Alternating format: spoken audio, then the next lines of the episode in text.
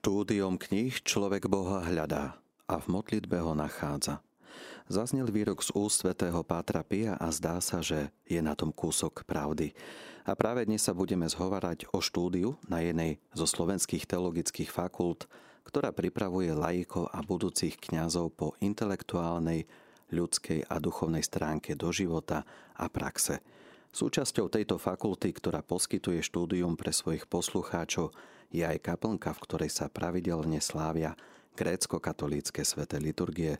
Reč je o grécko-katolíckej teologickej fakulte Prešove, ktorá je témou tohto rozhovoru a o nej sa budeme zhovárať s našim zácným hostom, jej dekánom, grécko-katolíckým kňazom, monsignorom, doktorom teológie, Petrom Šturákom, filozofie doktor. Vítajte, sláva Isusu Christu. Sláva Viki. Tak dovolím si na úvod aj ja poďakovať vám za možnosť vystúpiť dnes vo vašom rádiu. Ako to máte uvedené na svojej stránke, že je širiteľom dobrých správ a pomáha ľuďom nájsť zmysel života Evaníliu Ježiša Krista, tak aj ja sa pokúsim, aby aj predstavenie grecko-katolíckej teologickej fakulty bolo skutočne takouto dobrou správou, aby aj cez tie slova o tejto inštitúcii boli tými, ktorí pomôžu ľuďom nájsť zmysel, opraviť zmysel života skutočne Evangeliu Ježiša Krista. A my sa tešíme, že máme túto vďačnú tému, ktorú môžeme preberať v dnešnom rozhovore v našom štúdiu. Otec dekan grécko-katolická teologická fakulta Prešove má svoju históriu, ktorá je zaiste bohatá. Prednedávnom oslavila 17. výročie tohto názvu, ktorý práve zaznel a jej existencia však siaha podstatne skôr ako je 20. storočie, čiže nemá 17 rokov ani 100. Pokúsme si predstaviť v stručnosti jej históriu, aké názvy niesla a akých univerzít bola súčasťou. Tak samotný proces teologického vzdelávania, čo sa týka grecko-katolíckej církvy na našom Slovensku, je pomerne síce zložitým, procesom, ale ja sa ho budem snažiť zúžiť práve do prostredia a do doby, kedy vznikla Prešovská eparchia v roku 1818. Avšak, čo sa týka teologických štúdí ako takých, ktoré boli priamo ukotvené v Prešove, tie sú spájané s rokom 1880, kedy Prešove bola tedajším biskupom, doktorom Mikulášom Tótom, založená Akadémia teologika spolu s kniazským seminárom, ktorá sa stala predchodkyňou práve dnešnej grecko-katolíckej teologickej fakulty. Čo sa týka tejto teologickej akadémie, ona poskytovala teologické vzdelávanie pre budúcich grecko-katolických kňazov, nakoľko ten záujem postupne rástol o teologické vzdelávanie, nástupca biskupa Tota, doktor Jan Váji, rozšíril budovu seminára fakulty s tým, aby mohla prijať väčší počet bohoslovcov. Jej história na konci 19. a 20. storočia môžeme povedať, že nám dokumentuje jej postupný rozvoj, ktorý dosiahol ešte väčší význam za účinkovania blahoslaveného biskupa Pavla Petra Godiča, ktorý, čo sa týka seminára Teologickej akadémie, to boli inštitúcie, ktoré on hlboko nosil vo svojom srdci a snažil sa ich ozaj aj pravidelne navštevovať. Čo sa týka jednotlivých názvov tejto inštitúcie, ako som spomínal pri svojom vzniku, to bola teologická alebo Akadémia teologika v latinskom jazyku. Jej zmena nastala v roku 1941, čo, čo sa týka názvoslovia, nakoľko v tomto roku zákonom Slovenskej republiky boli zmenené názvy všetkých teologických inštitúcií, teda ešte Slovenskej republike, na názov Vysoké školy bohoslovecké. A preto aj v čase vojnovom a povojnovom poznáme našu fakultu pod názvom Vysoká škola bohoslovecká. Jej existencia však bola násilne prerušená v roku 1950, kedy došlo k likvidácii pokusu štátnej moci o likvidáciu grecko-katolíckej církvy a jedno, môžeme povedať, z prvých inštitúcií, na, ktorú si, na ktorú sial totalitný režim, bola práve Teologická vysoká škola bohoslovecká. Aj keď v roku 1968 bola obnovená činnosť grecko-katolíckej církvy, a vtedajší ordinár Monsignor Jan Hirka podal viaceré žiadosti obnovenie činnosti tejto fakulty. Bohužiaľ, štátne a stranické orgány neumožnili tento proces jej obnovy a preto v rokoch 1968 až do roku 1990 študenti budúci grecko-katolíckí kniazy ako študenti museli svoje teologické štúdia realizovať na vtedajšej e, cilometodskej bohosloveckej fakulte v Bratislave až v roku 1990 po známych spoločensko-politických zmenách došlo k obnoveniu činnosti grecko-katolíckej teologickej fakulty, ktorá v tomto e, období bola obnovená jej činnosť a to konkrétne e, zákonom o vysokých školách bohosloveckých z 3. maja v roku 1990 a bola pod názvom Grecko-katolícka bohoslovecká fakulta začlenená do zväzku Univerzity Pavla Jozefa Šafárika v Košiciach. Tento stav trval do 1. januára roku 1997, kedy grecko-katolická bohoslovecká fakulta bola daná do, začlenená do zväzku fakult novovytvorenej Prešovskej univerzity Prešove. Názov fakulty sa ešte zmenil, už ako bolo avizované po súhlase Akademického senátu s účinnosťou od 1. septembra roku 2005 kedy bola jej, jej názov bol zmenený na terajší, ktorý poznáme grecko-katolická teologická fakulta. Čiže možno takéto skutočne skrátke a takej stručnosti som si dovolil poukázať na základné, by som povedal, historické mecníky a poukázať aj na určitý vývoj, vývoj jej názvoslovia, čo sa týka názvu e, grecko-katolíckej teologickej fakulty, ako ju dnes poznáme. V čase totality e, grecko-katolíckí bohoslovci študovali v Bratislave. Vy takisto ste absolvent e, Bratislavského seminára. Tam ste podstúpili kňažskú formáciu.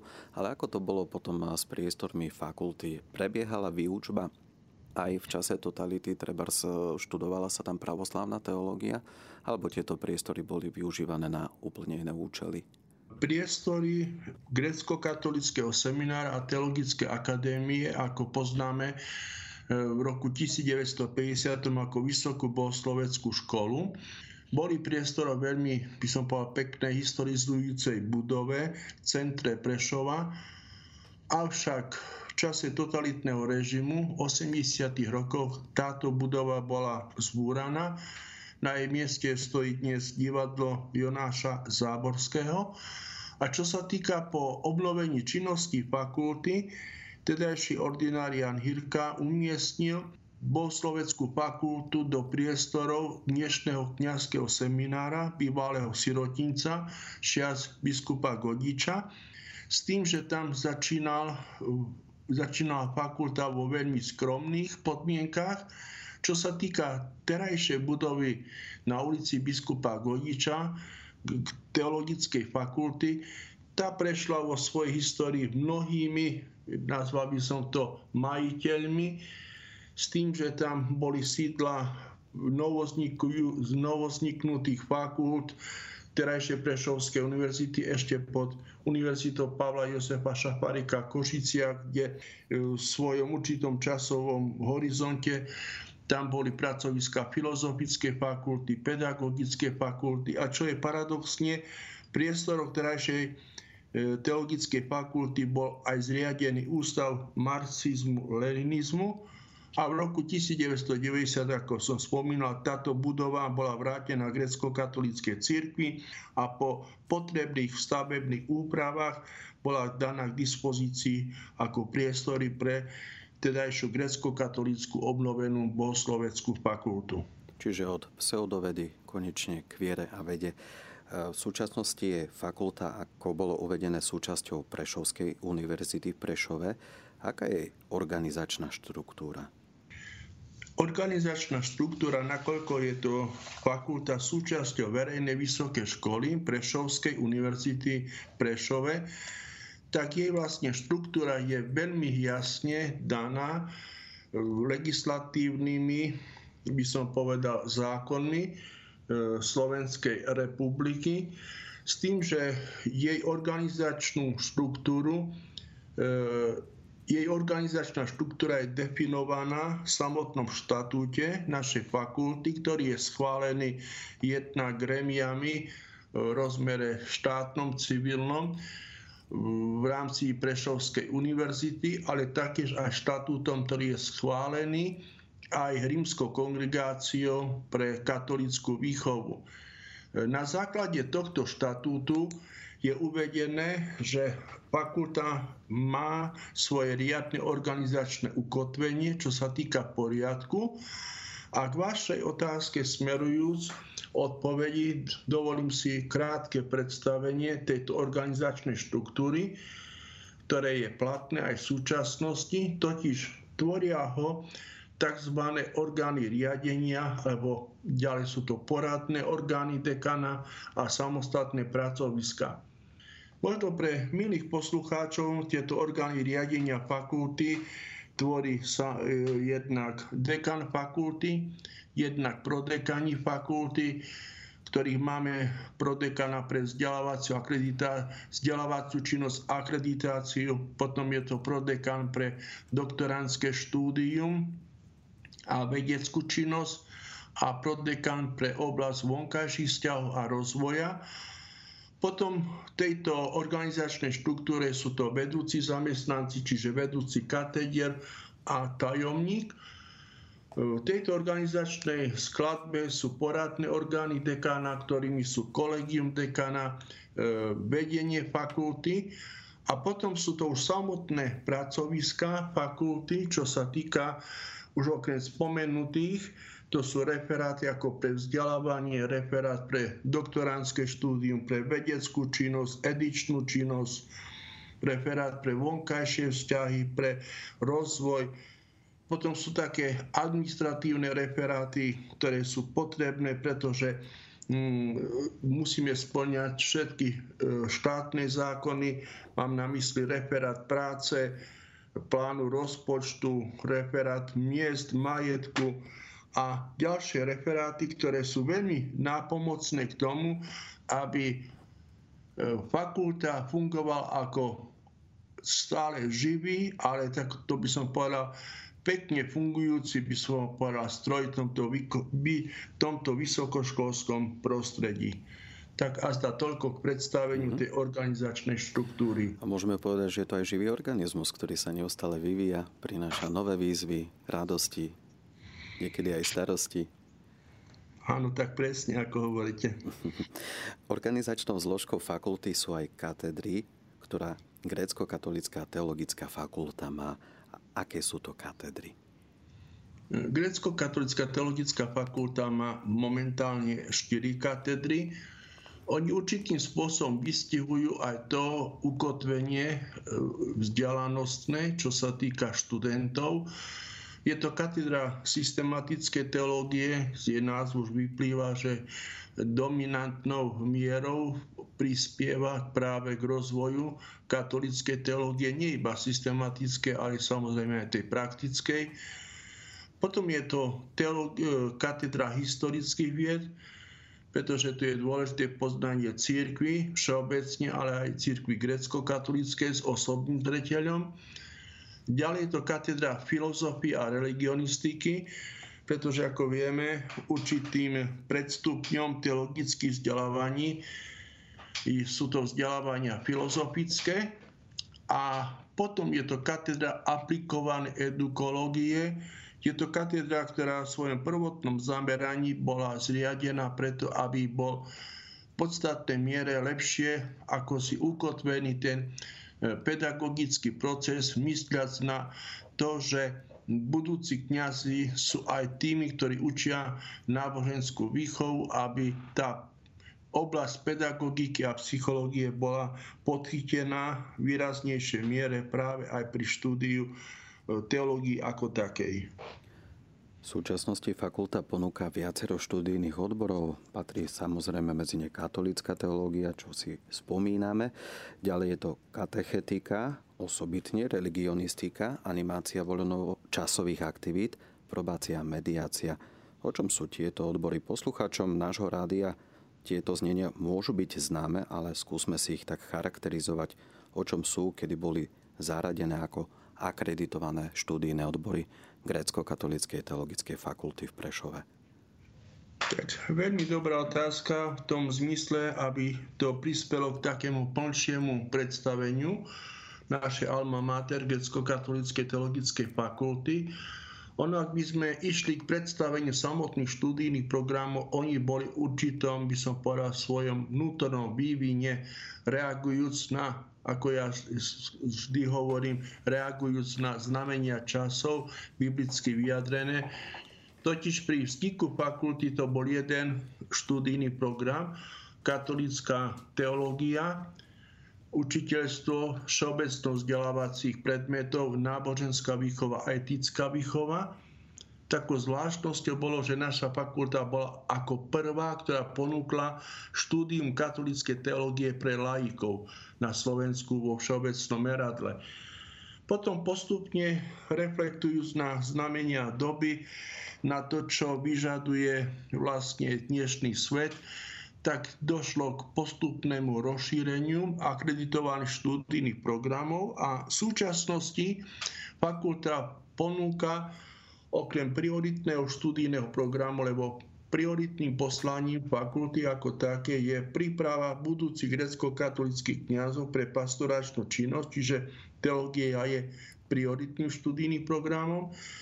Je to spojený študijný program, tzv., ktorý je 6-ročný a okrem toho fakulta ponúka bohatý diapazon iných študijných programov v tom rozmere, aby mohla byť aj miestom nielen intelektuálneho, ale aj formačného, by som povedal, vyjadrenia, čo sa týka budúcej mladej generácie. A takejto bohatej palete diapazónie študijných programov sú to programy v e, bakalárskom stupni štúdia, ako ste uviedli, a potom sú to magisterské študijné programy a nasledujúc tejto bohatej škále máme aj doktorantské študijné programy a e, práva, ktoré sú habilitačné a inaugurač, na inauguračné konanie.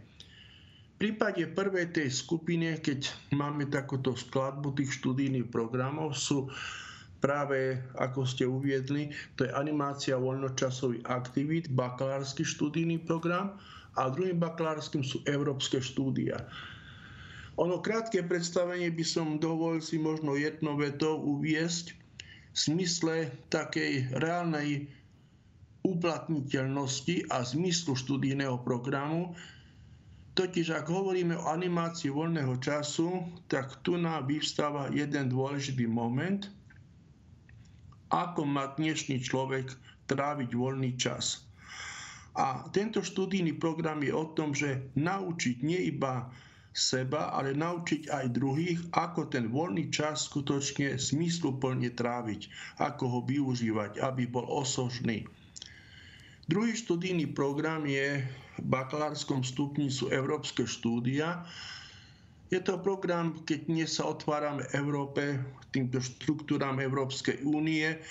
Je to program, ktorý v meradle historickom, právnickom, sociologickom, filozofickom a ďalšom má ambíciu pripraviť mladú generáciu pre prácu práve v týchto európskych štruktúrach.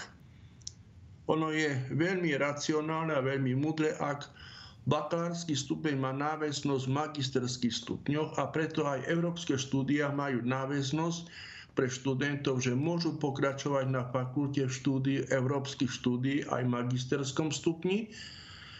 A potom v prípade animácie jej pokračovanie v magisterskom stupni je v študijnom programe probačná mediačná práca. Je to možno taký zvláštny na prvý pohľad názov, ale krátke vysvetlenie spočíva v tom, že mediácia je vlastne proces, kedy určité nezhody medzi dvomi stránkami nemusia byť riešené nejakou súdnou cestou, ale mediácia je prostriedok, ako vyriešiť konflikt medzi dvomi stranami, nejakom, by som povedal, konflikte, nezhode práve mediáciou bez nejakých tých e, súdnych pojednávaní. A probácia to je vlastne taký dohľad nad človekom, ktorý príde z výkonu trestu, aby sa zmysluplnejšie vedel zaradiť do života, aby som povedal normálne, e, spoločnosti. Výhodou našich štúdijných programov na záver je v tom, že máme pokračovať aj čo sa týka doktoránskom stupni, tom treťom, završujúcom, aj v prípade katolíckej teológie, aj v prípade e, európskych štúdií, čiže po ukončení doktoránskeho štúdia dostávajú titul doktor teológie alebo doktor humanistických vied, čo sa týka e, európskych štúdiách. A už tá nadstavba spočíva v tom, že naša fakulta má práva habilitačných a inauguračných vymenovacích konaní, čiže u nás sa môžu ľudové povedané e, habilitovať vysokoškolskí učiteľia na docentov a dokonca naša fakulta v určitom čase teraz bola aj jedinou teologickou fakultou, ktorá mala aj práva vymenovacie, čo sa týka študijnom odbore katolická teológia. A za toľko skutočne ku krátnemu, krátkemu a stručnému predstaveniu študijných programov a ich vlastne náležitých, by som povedal, takých krátkých predstavení tak je to mimoriadne bohatá škála, ktorú Grécko-katolícka teologická fakulta e, ponúka. Pokračujeme ďalej s otcom dekanom Grécko-katolíckej teologickej fakulty Prešove, Prešovskej univerzity. E, otec dekán, fakulta zaiste má profesorov, nakoľko je súčasťou univerzity. Mm, koľko približne má profesorov a títo profesori inaugurovali v rámci odboru teológia?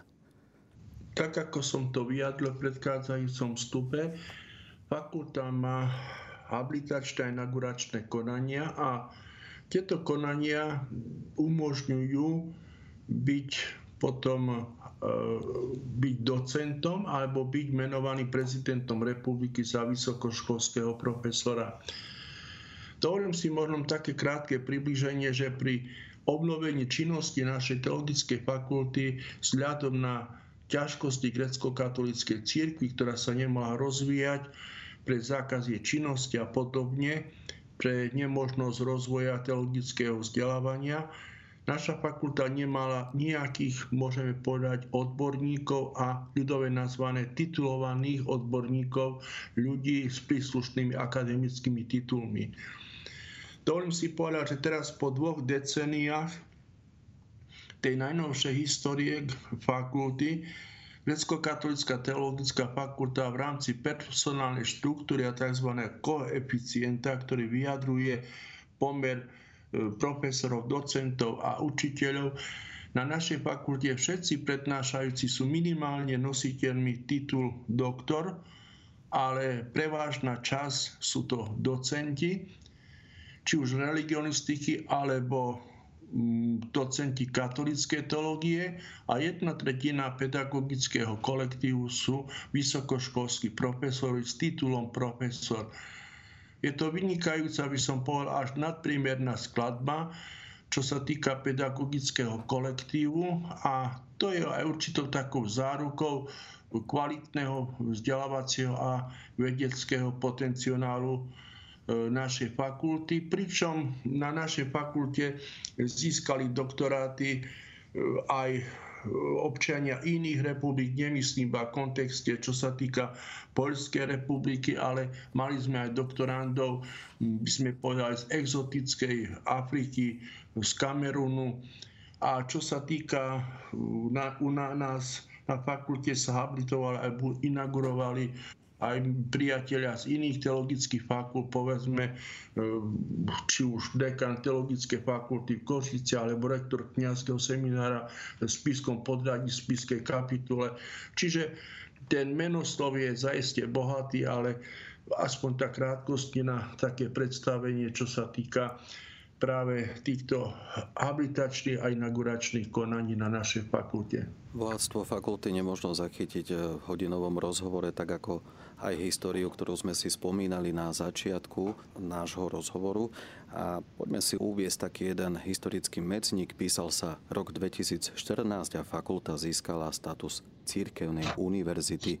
Poslucháčom to môže rezonovať ako vysoká škola, v ktorej sa vyučovanie začína modlitbou, ale pokúsme sa približiť, čo to vlastne znamená.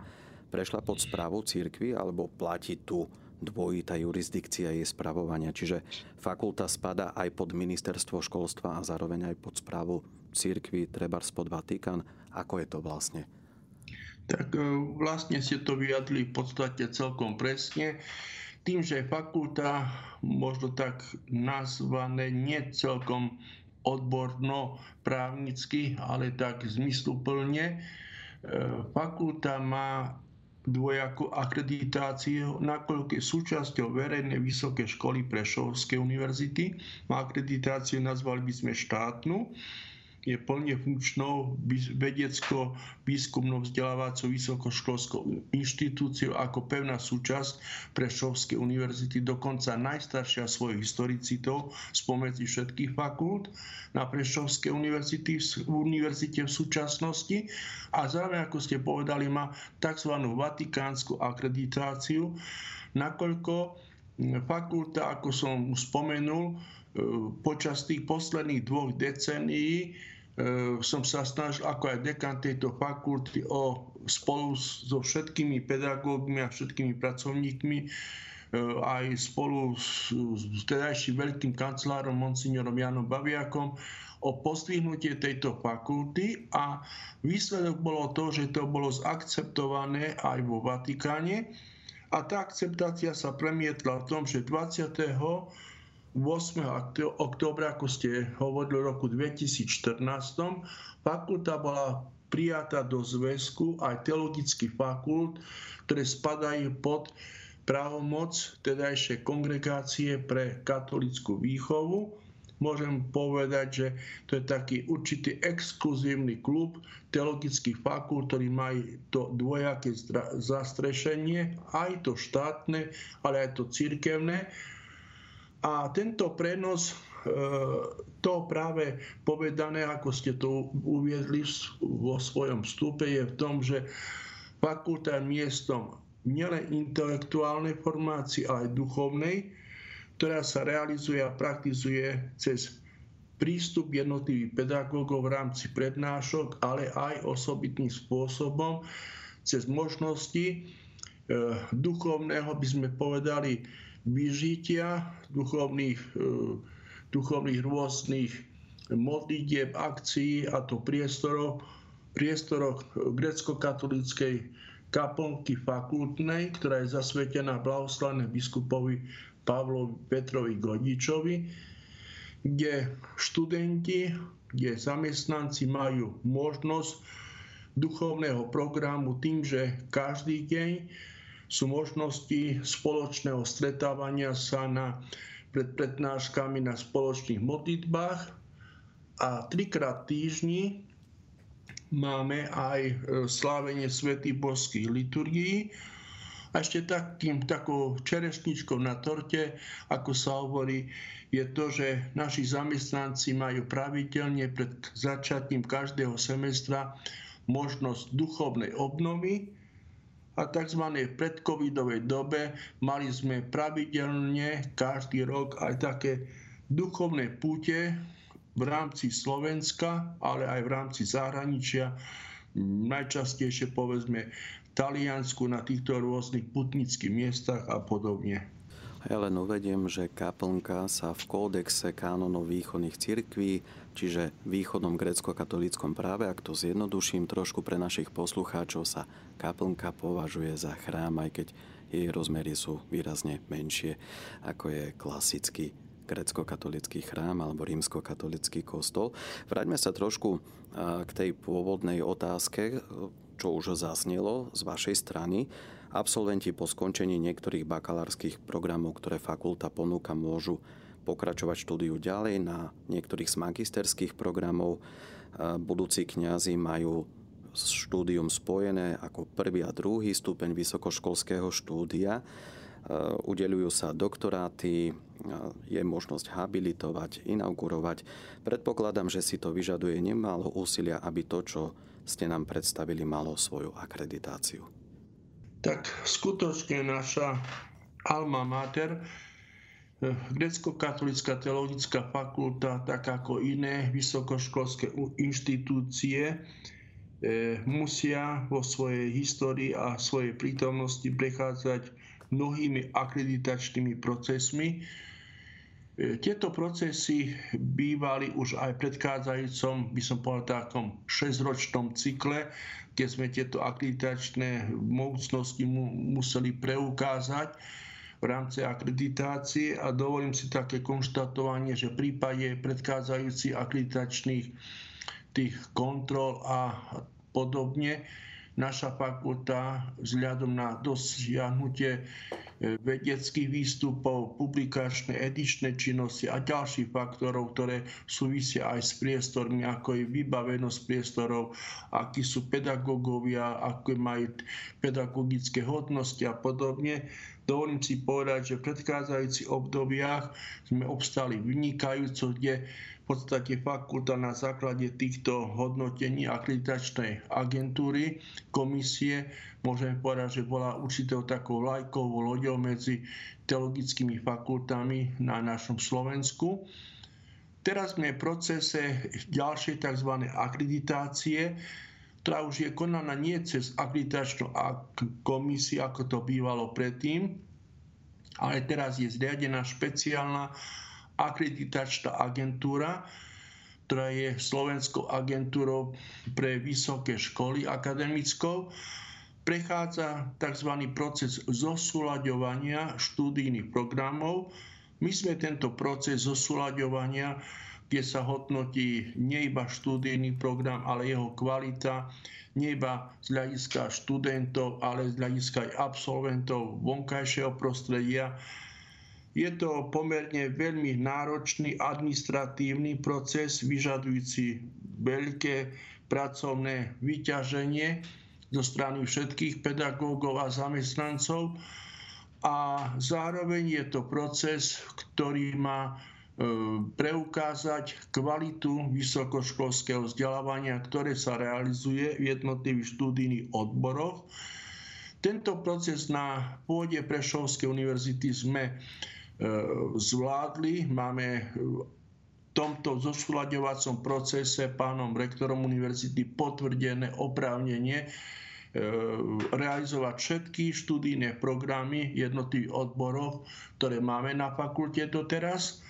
A nastáva ďalšia fáza, kedy budeme e, ešte v procese, by som povedal, druhej etapy, kedy nás bude v úvodzovkách posudzovať samotná Slovenská akreditačná agentúra pre vysoké školstvo, ktorá e, vyriekne, by som povedal, ten definitívny ortiel, ktorý stáva sa právnym a záväzným po, podpisom potom príslušného ministra školstva pre, a tým by akreditačný zosúľaďovací proces bol vlastne ukončený. Ja verím, že s Božou pomocou a spoločnými silami to, čo momentálne fakulta ponúka, ten bohatý diapazon študijných programov, že ho zvládneme a preukážeme tú potrebnú kvalitu a budeme mať akreditované naďalej všetky študijné programy. Tak a zdá toľko k tomuto procesu. A to si vyžaduje nielen veľa úsilia, ale aj veľa modlitieb. Samozrejme, že budeme myslieť aj na takýto úmysel. Veľmi pekne ďakujeme. My sa tešíme a otec dekan, vy okrem vykonávania funkcie dekana fakulty prenášate poslucháčom. Uvediem, upresním našim poslucháčom Rádia Mária, že slovo poslucháč znamená označenie pre vysokoškolského študenta. Takže prenášate študentom, najmä seminaristom, budúcim grécko-katolickým kňazom, ste cirkevným historikom určite uh, učíte aj cirkevné dejiny staroveku a dejiny grécko-katolíckej cirkvi. Čo sa snažíte odozdať vašim študentom z tejto oblasti a odboru?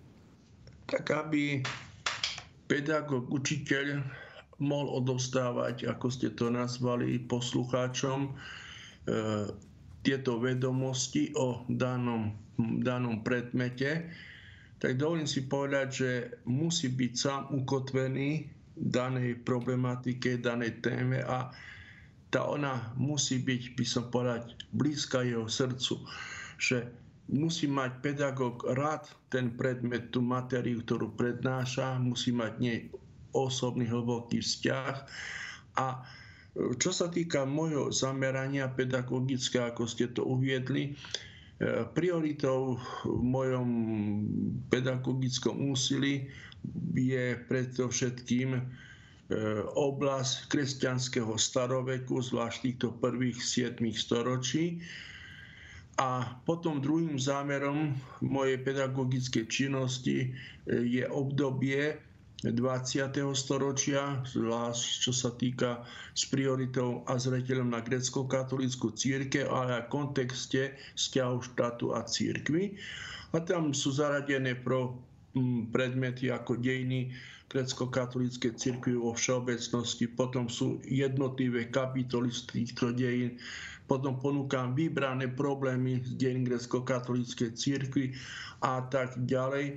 A samozrejme aj potom v rámci doktorandského štúdia už je to m, taká určitá nadstavba, kde prednášam vybrané problémy z deň kresťanstva, to, čo je také v kresťanstve povedzme aj pre širšiu verejnosť také, by som povedal, zvlášť také um, interesantné, povedzme, oblasť križiackých výprav alebo oblasť, povedzme, um, určitý vzťahu štátu a církvy, reformačných, rekatolizačných tendencií a podobne. E, dovolím si povedať v tomto rozmere, že tieto disciplíny prednášam viac ako, e, ako e, dve desaťročia, ak budem takto presnejší, ale e, osobne mám veľmi pekné aj skúsenosti, aj zážitky z prednášania týchto predmetov a ja vždy zdôrazňujem, že poznanie histórie církvy je tým základným, pretože to známe história z magistra víte, že história učiteľkov života, tak každý z nás máme aj tú vlastnú históriu a skutočne na základe poznania veci minulých môžeme byť viac pripravení na prítomnosť a to nám otvára aj väčšie možnosti, ako si, ak to môžeme nazvať, porozumeniu aj veciam budúcim. Pokračujeme v ďalej v našom rozhovore s otcom dekanom Šturákom o grécko-katolíckej teologickej fakulte. Otec dekan, vy ste uviedli niečo zo svojej praxe. Spomínate si na niektoré vtipné udalosti alebo vtipné hlášky, ktoré zazneli počas vašich prenášok a výkonu pedagogickej činnosti? Tak zaiste zážitky pedagóga sú veľmi bohaté. Za tie roky sa už vytvorí určitý, by som povedal, taký výkvet rôznych týchto udalostí, týchto hlášok, alebo ako by som nazval tých vyjadrení študentských. Ono ja možno by som to len predsa tak uviedol jedným takým vyjadrením, že mnohí študenti, aj keď sa im nepodarí skúška z dejín, tak oni povedia, že majú, mali veľmi radi dejiny, že dejiny neskutočne milujú. A ja sa tak niekedy opýtam, no ako je to možné, že vy máte tak rád históriu a dejiny a vám sa to ako si na prvýkrát nepodarilo, že v čom je teda problém. A študenti hovoria, no viete, pán profesor, ja mám dejiny veľmi rád, rada, len mám dva základné problémy. A ten spočíva ten v tom, že ja jednoducho neviem si zapamätať mena a neviem si zapamätať roky. A ja hovorím, tak vy ste vynikajúci študent dejín. To je ako keď študujete anglický jazyk. Máte ho veľmi rád, len máte problém dvojaký. Neviete si zapamätať slovíčka a neovládate gramatiku. Tak aj v prípade dejín, ak človek si nezapamätá v úvodzovkách roky a mena, tak potom sme na úrovni rozprávky, kde bolo, tam bolo, kde sa piesok lial a voda sypala, žil raz jeden kráľ a tak ďalej. Čiže je potrebné, aby sme pamätali aj mena, aj roky a dali to súvislosti. A potom sú známe také, by som povedal, výpovede študentov, že období kresťanského staroveku vieme, že boli ľudia, ktorí sa považovali za gnostikov, mali takú vyššiu gnózu, považovali sa za múdrejších, mali také osvietenie mysle a boli akože intelektuálne veľmi vysoko postavení. A ja niekedy mám aj taký pocit, hovorím študentom, že naši bohoslovci alebo aj iní študenti ako by boli rodení gnostici, ktorí majú vyššie poznanie ako samotný profesor. Hej keď ja poviem, že Milánsky edikt bol v roku 313, tak takýto študent, takýto gnostik, nositeľ vyššieho vozovka poznania, on to povie, že to nie je správne, že to bolo rok skôr, ako ja hovorím. Čiže, viete, tí gnostici sú aj dnes takí, mm, by som povedal, znalci vyššie, alebo neviem, aké histórie. Potom je známa udalosť ešte, že keď som navádzal študentov časti prenasledovania kresťanov, že to bol jeden cisár, ktorý sa nejako menoval a to bolo v polovici obdobia eh, prenasledovania. My vieme historici, že sa tento cisár volal Decius. No ale tento milý osvietený študent, gnostik, keď som povedal, že to bolo pol, pol, povedal pol Decius či ako no, ľudové poldeci a tak ďalej. No čiže aj takéto gnostické hlášky sú veľmi pekné a to sú také obohatenia povedzme tej, tej niekedy zložitej histórii. Myslím si, že ten historický poldecius je stále aktuálny v miestnych pohostinstvách, takže história má rôzne svoje e, kútiky, ktoré ešte nie sú objavené. Znalci vyššej histórie a náuk nakoniec spisovali aj apokryfy, teda evanília, ktoré sa Áno, nezmestili do svätého písma. No ale tak sú to pekné, milé hlášky a veríme, že títo gnostici nakoniec hoci po druhýkrát alebo tretíkrát úspešne tú skúšku absolvovali a vyštudovali aj odbor, ktorý si vybrali. A taká nadvezujúca otázka na to. Vracajú sa študenti v myšlienkach na svoju alma mater? To je taká e, otázka. E, čo je to alma mater a či sa radi vracajú študenti nielen myšlienkami, ale možno aj tak, že nostalgicky hovoria, že chceli by sme sa vrátiť, že na tej fakulte bolo dobre, študovalo sa nám vynikajúco, škoda, že tieto časy sa nedajú vrátiť späť. Stretávate sa s niečím aj takým? Áno, stretávame. E, totiž alma mater, ako ste to pekne vyjadrili, ono je nazývaný taký momentálne, to je terminus technicus pre vysoké školy. Ono ten názov pochádza ešte z antických čias, e, kde to bolo najprv vyjadrenie alma magna, to ako veľká, veľká matka alebo božia matka. A takom historizujúcom by som povedal prenesenom význame tento tento názov sa okotvil pre vysoké ško- vysokoškolské inštitúcie, pre univerzity. A Alma Mater Studiorum to bolo také motto prvej, by som povedal, univerzity dnešného typu, ktorá bola založená v talianskej Boloni. A odtedy vlastne už úvodzovka príschlo tento to pomenovanie pre univerzity, že sú alma mater, čiže e, to akoby vo význame matka živiteľka, tá, ktorá cez získané štúdium, vzdelanie ponúka, by som povedal, živobytie svojim absolventom.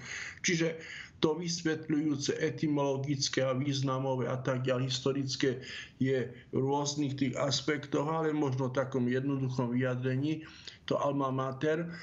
A študenti na svoj alma mater, dovolím si povedať, prichádzajú bývalí absolventi. My máme na fakulte zriadený aj už v poslednom období tzv. alumni klub, kde sa môžu bývalí absolventi prihlásiť ako si žiť s touto svojou alma mater fakultou aj po absolvovaní štúdia. Ja to pripomínam aj na kniazských dňoch, ktoré sa konajú v rámci metropolitnej cirkvi grecko-katolíckej. A sú aj mnohé krásne také vyjadrenia, aj minulé prázdniny boli absolventi po 20 rokoch na našej fakulte. Samozrejme som veľmi rád privítal nakoľko priestory prešli modernizáciou, doslova povedané na 100%, tak boli prekvapení a nevedeli v úvodzovkách sa zorientovať, kde sa to vlastne nachádza, pretože všetko sa zmenilo v priestorovom vybavení, ako oni to poznali zo čia svojich štúdií. Ale najpodstatnejšie sú predsa tie vyjadrenia, a jedno z nich by som možno aj takto riad povedal milým poslucháčom Rádia Mária, ktoré poteší aj mňa ako pedagóga, ako dekana, keď jedna študentka vyjadrila, že mm, je veľmi rada, že si vybrala túto fakultu, že je veľmi rada, že študovala na tejto fakulte, pretože tu sa jej rozšíril tento obzor o túto duchovnú rovinu a je veľmi rada, že aj cez tú štúdium intelektuálne na fakulte, dalo by sa povedať, akoby na novu a viac našla cestu k Bohu. A to sa prejavuje aj tým, že už začala pravidelne chodiť na duchovné cvičenia, o ktorých predtým ani nevidela, že nejaký to model e, vlastne v rámci kresťanskej spirituality je. Čiže sú to veľmi milé vyjadrenia, ktoré pozbudzujú celý náš pedagogický kolektív a všetkých zamestnancov k tomu, aby sme tú prácu eh, a to svoje poslanie robili skutočne s Božou pomocou čo najlepšie. Musím uznať, že aj ja vďaka svojej alma mater, ktorou je grécko-katolická teologická fakulta, eh, dnes viem pretaviť nemálo vedomostí, informácií do svojej praxe katechétu a som za to veľmi, veľmi vďačný. Fungovanie si vyžaduje nemalo úsilia, čo sa týka fungovania grécko-katolíckej teologickej fakulty. Spolupráca je potrebná aj zo strany jej pracovníkov, potrebná je aj pomoc tých, ktorým záleží na jej fungovaní. Akým význam dnes čeli táto fakulta, o ktorej je dnes reč? Tak samozrejme, všetci čelíme dnes mnohým výzvam. K týmto absolventom ešte dovolím si takú malú, malý vstup taký, že aj my sme veľmi radi, že mnohí absolventi našej fakulty sa uplatnili na rôznych pôsobiskách. No dovolím si povedať, jedným z príkladov ste aj vy, vážený pán redaktor, ako absolvent našej ano. fakulty to mediálnom priestore, ale aj iných médiách, povedzme pani Murzíková RTVS, to je absolventkou našej fakulty, alebo bývalý štátny kraj, e, tajomník pán Krajňák, tiež absolventom fakulty, dokonca novozvolený, nechcem byť politizujúci, e, predseda e, samozprávneho kraja Prešovského, pán Majerský, tiež je v základnom význame absolventom našej fakulty práve v tom prvotnom období, keď mala ten študijný program všeobecno vzdelávacích predmetov a etickej výchovy. Čiže Chvála Bohu, máme mnohých úspešných absolventov a dovolím si povedať to aj preto, že naša fakulta po svojom obnovení snaží sa čeliť tým výzvam, ktoré jej doba dáva. My sme aj teraz týždni mali dve konferencie a jedna bola zameraná na oblasť práva cirkevného vo vzťahu a kontexte manželstva a rodiny a mala názov práve tento, ako ste spomenuli, aktuálne výzvy. No fakulta musí čeliť výzvam, pretože ten e, rozmer tej duchovnosti, keď to nazvem všeobecnom rozmere, nie iba kresťanstva, vieme, že v globalizovanom svete, sekularizovanom svete dnešnej doby. Musia teologické fakulty si vedomať svoje dôležité poslanie, že vedieť poukazovať aj na ten iný rozmer e, života človeka, ktorý nie je iba postavený na tom by som povedal, pozemskom nejakom modeli, e, čo sa týka života, ale ponúka aj tie, by som povedal, vyššie obzory a práve cez, e, cez jednotlivé štúdijné programy s dôrazom na katolickú teológiu, aj na iné spomenuté programy, pomáhať e, otvárať tie širšie obzory a pomáhať hľadať mladému človeku skutočný zmysel života, aby v tomto zmysle života našlo svoje šťastie, našlo svoju spokojnosť, uplatnenie v živote a jednoducho, aby to, čo máme aj v takom nepísanom e, blogu fakulty, by som napozal, alebo takom slogane lepšie vyjadrené našej fakulty, vzdelanie hodnoty, aby práve cez formáciu k hodnotám, opravdivým hodnotám sme vedeli čeliť mnohým výzvam a mnohým týmto skutočnosťam, ktoré dnešná doba dáva, aby to poslanie našej teologickej fakulty sme skutočne s Božou pomocou čo najlepšie, najlepšie v dnešnom, dnešnom svete naplňali. Otec dekan, vy sám ste absolvovali kňazskú formáciu a štúdium teológie, boli ste súčasťou Bratislavského rímskokatolického seminára ešte v čase totality, kde formáciu a štúdium absolvovali budúci rímskokatolíckí kňazi spoločne s budúcimi grécko-katolickými kňazmi. Ako vnímate rozdiel vo výučbe teológie z vašich seminárskych čias a ako dnes? Môžeme hovoriť dnes o vymoženostiach, ktoré zatraktívňujú štúdium pre študentov, či už laikov alebo budúcich kňazov? Tak samozrejme, moje štúdium osobne to bolo v rokoch ešte 80. ešte pred tzv. dnešnou revolúciou. E, bolo to štúdium teológie, kde my sme boli nadšení, by som povedal, plný elán, entuziasmu za kňa, pre kňazskú službu. Aj tých vonkajších síce pomerov, ktoré neboli priaznivé, by som povedal, pre tak právnicky povedané pre výkon kniazkej služby, ale e, my sme išli na štúdium s takým oduševnením a takou, takou radosťou poznávať náuku o Bohu. Bol síce taký úvodzovka iný ten rozmer a nedostatočnosť. V tom čase nebolo toľko náboženské a teologické literatúry. My sme mali nejaké tie skripta, ale nejaká literatúra z iného sveta, západného sveta, tá sa k nám nedostávala alebo vo veľmi malom rozmere. A druhý taký možno moment, ktorý bol obmedzujúci určitom, že nemohli sme študovať, by som povedal, takom, by som to nazval, takom domácom prostredí, pretože my sme mali síce bohoslužby grécko-katolíckej, e, čo sa týka církvy, iba cez víkendy, v soboty a v nedele, po prípade vo veľké sviatky. A tá formácia e, vo vlastnom východnom byzantskom obrade bola takým spôsobom obmedzujúca. Na druhej strane, čo sa týka teraz teologického vzdelávania, výhoda je už množstva tej teologickej literatúry domácej, cudzojazyčnej, možnosť rôznych iných technológií, rôznych powerpointových a iných prezentácií, e, ktoré poznajú dnes e, mladí ľudia. E, pre bohoslovcov je to veľkým pozitívom, že kňazský seminár a teologická fakulta sú Prešove, majú možnosť sa formovať aj vo vlastnom obrade, e, vlastnej tejto východnej spiritualite. Na druhej strane, ako ste to v predchádzajúcom vstupe uviedli, už je tá náročnosť iná. Predtým možno to boli ťažkosti spôsobované totalitným režimom neplnej slobody teologického štúdia.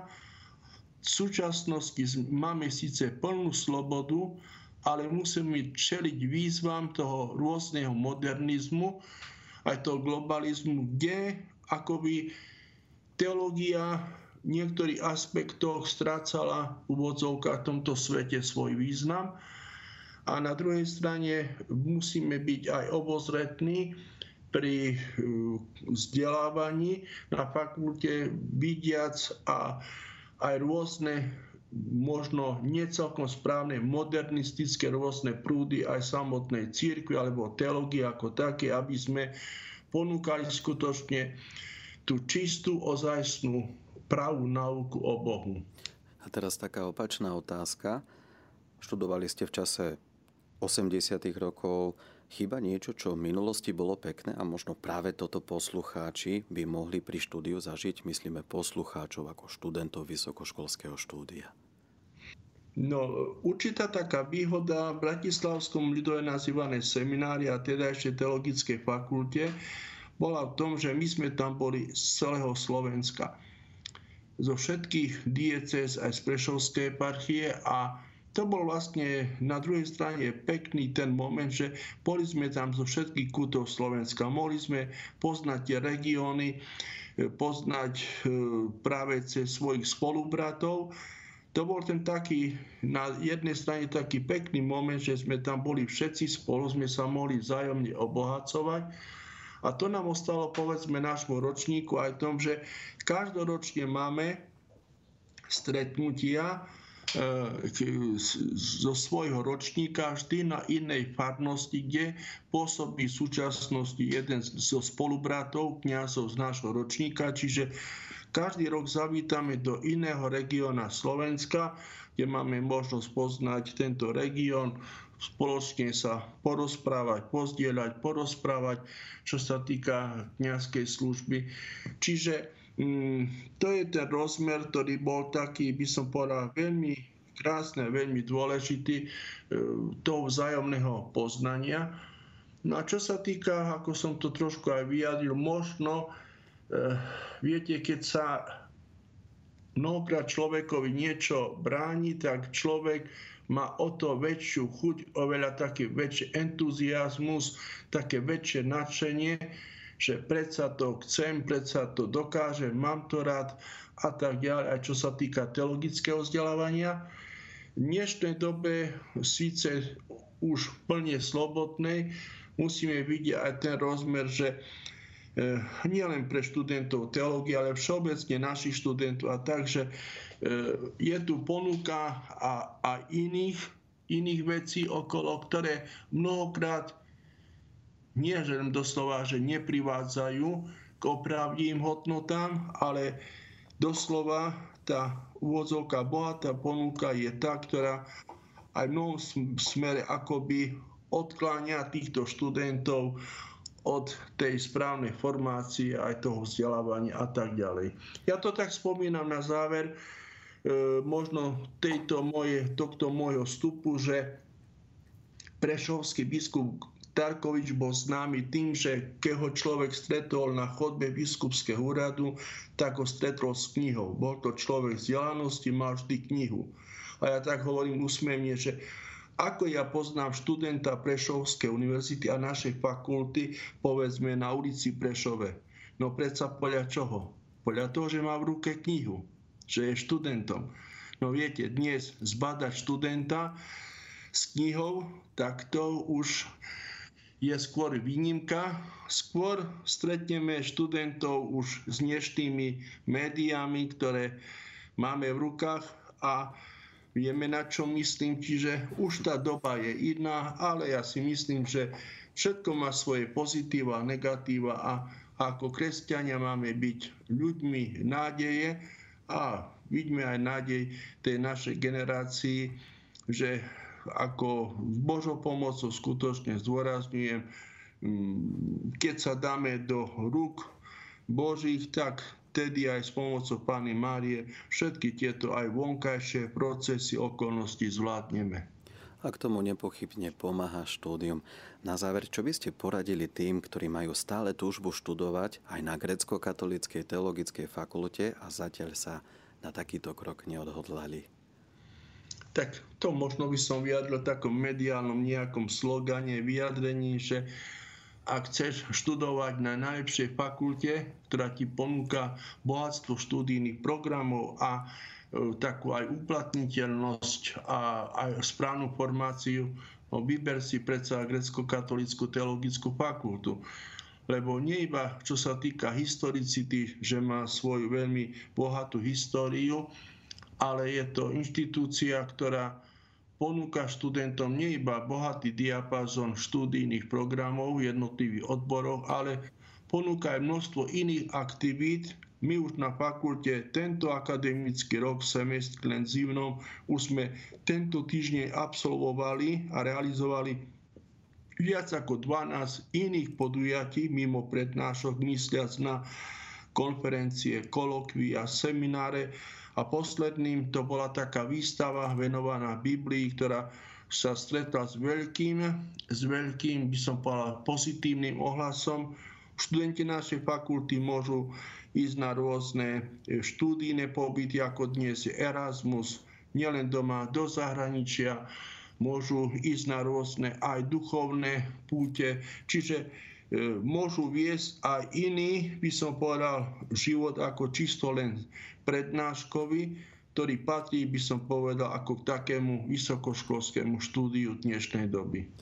Na umy prichádzajú ďalšie otázky, ale čas je neúprostný, takže ďalšie otázky už nestihneme, ale čo je pozitívu, my sa nepočujeme posledný krát a v krátkej budúcnosti verím, že sa budeme zhovárať o blahoslavenom biskupovi Gojdičovi, ktorý bude nadvezovať na náš rozhovor z Rádia Mária ešte z 2. novembra 2022. Ďakujeme otec dekan za vaše predstavenie grecko-katolíckej teologickej fakulty a tiež mojej alma mater, ktorú, na ktorú rád spomínam. Ďakujeme, že ste ju nám predstavili. A teraz na záver prosím, požehnajte nám všetkým, našim poslucháčom, aj nášmu Rádia Mária.